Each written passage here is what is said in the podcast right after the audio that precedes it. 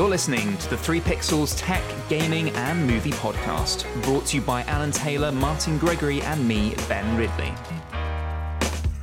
The biggest change to the first person action genre this year is likely to be the Call of Duty franchise. Black Ops, weapons free. Let's do it live. There's not going to be a campaign in the upcoming Black Ops 4 game. Couldn't believe it when I heard it because Ben, actually, you were the one who told me this. Call of Duty is one of the biggest franchises out there in the world. It has a lot of pressure on it to adapt and change, and and it's undeniably under pressure from some of the biggest multiplayer games out there because the multiplayer is one of the biggest things for Call of Duty. It's something that it definitely tries to make the best part of the game and it's the bit that it relies on making itself the most money and also keeping players retained in that franchise for the longest period of time. Even treyarch have gone back into their older games and added stuff because they know their players like to go back and keep going with the multiplayer on that. So the thought is as our games like our pubg and uh, battle royale uh, becoming really popular. Free to play games, obviously, with um, add ons and this, that, and the other, and that's how they make the money. That Call of Duty will be better spending their time and resources uh, on a battle royale style mode for multiplayer, as you're aware and we've discussed, Martin, rather than spending it on a campaign, which you have very strong opinions about. I'll be honest, I feel like Call of Duty has been quite lazy in a lot of their campaigns, especially of late. The one I really sort of I enjoyed up until certain moments was the Call of Duty World War II when that came out recently. I'm actually going to put my computer down here because it's about to get serious. In my opinion, the Call of Duty World War II, so we're going to call it World War II for now, just to save time here, should have been and could have been a good campaign. But the thing is, do you want to offend anyone's feelings how I saw it? During World War II, racial tension was still high. And I just said before coming on air, there's um, there's one character out there, and he I felt like his char- character could have gone somewhere. You know, he had you know, a bit. I liked the guy whoever voiced him. His character came off quite nice, quite clean.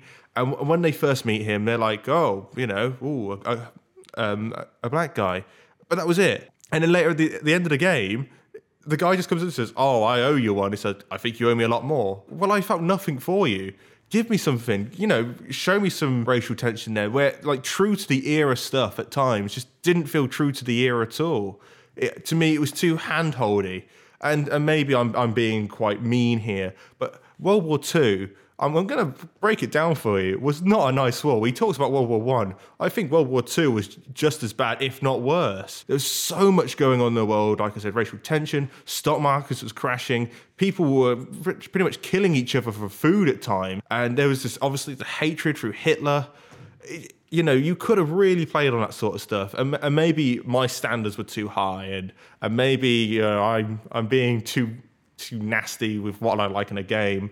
But I just think it, it would have made better character development. I felt nothing for any of them. There was only one moment in it I thought, oh, okay, I feel a bit something now, is when I'm going to might spoil something here, when Zussman gets captured for like one mission, but he gets back straight away. It's like if you built towards that, if you made me feel something for him, and that's the problem with Call of Duty, they don't make me feel anymore. So you don't like you didn't like the campaign.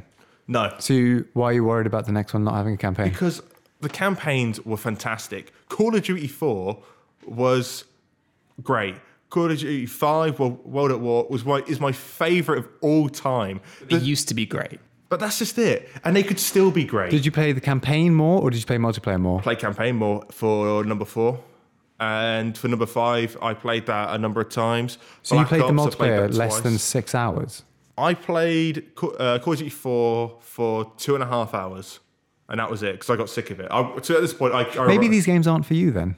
Maybe, maybe they're not. Maybe, but I, I mean, COD Four was early multiplayer anyway, so that was still a very early days. Well, I for one completely understand this business decision because they spend a lot of money on these campaigns. They hire, you know, high profile actors for a mediocre campaign that people play for what six to eight hours. And quite a few people don't even end up playing it. Loads of people don't even end up playing it. But if you want a good campaign, go to a, a game that has a good campaign. Hang on, Play The Witcher. Hang on, let's just stop it right there. Let's just say that people come to this business model of let's not put campaigns anymore. Yeah. Well, how can no, I go to these campaigns okay. then? But Overwatch, uh, PUBG, Fortnite, uh, Dota. None of these have campaigns, But but, they were, s- but they they're some of the up- biggest they were selling. set up to be multiplayer games. so That's- this one's going to be set up to. not really because it was based on campaigns originally. Some of my favorite memories. But that's not what people go there for.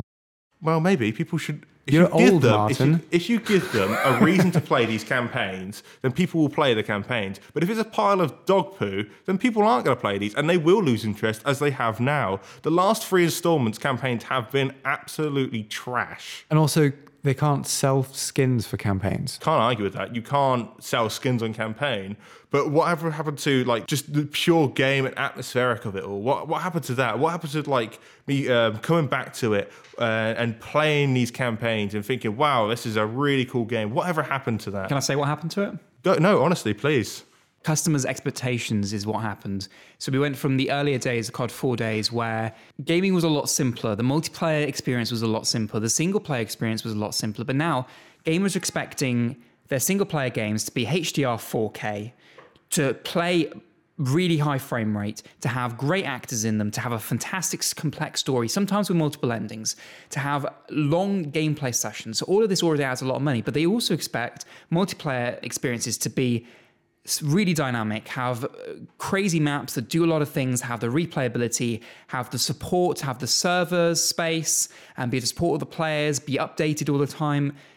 They're expecting a hell of a lot these days that wasn't expected. So it is only inevitable that there's a point where the publishers go, look at how much money we're spending on these things. And it's not it's you know we're not going to be able to keep going in the same way because look i'm spending all this money on this multiplayer expectation and then on the single player expectation for what purpose? When i can serve majority of the audience through the multiplayer um, through the multiplayer side of things and and meet that demand and put out a game that people know what they're going into walk into i think as we move forward and as you know we we're talking about vr in um, a recent podcast as people's expectations of the game being better and bigger in other ways becomes more normal, I think that we'll see more games that are focused one way or the other.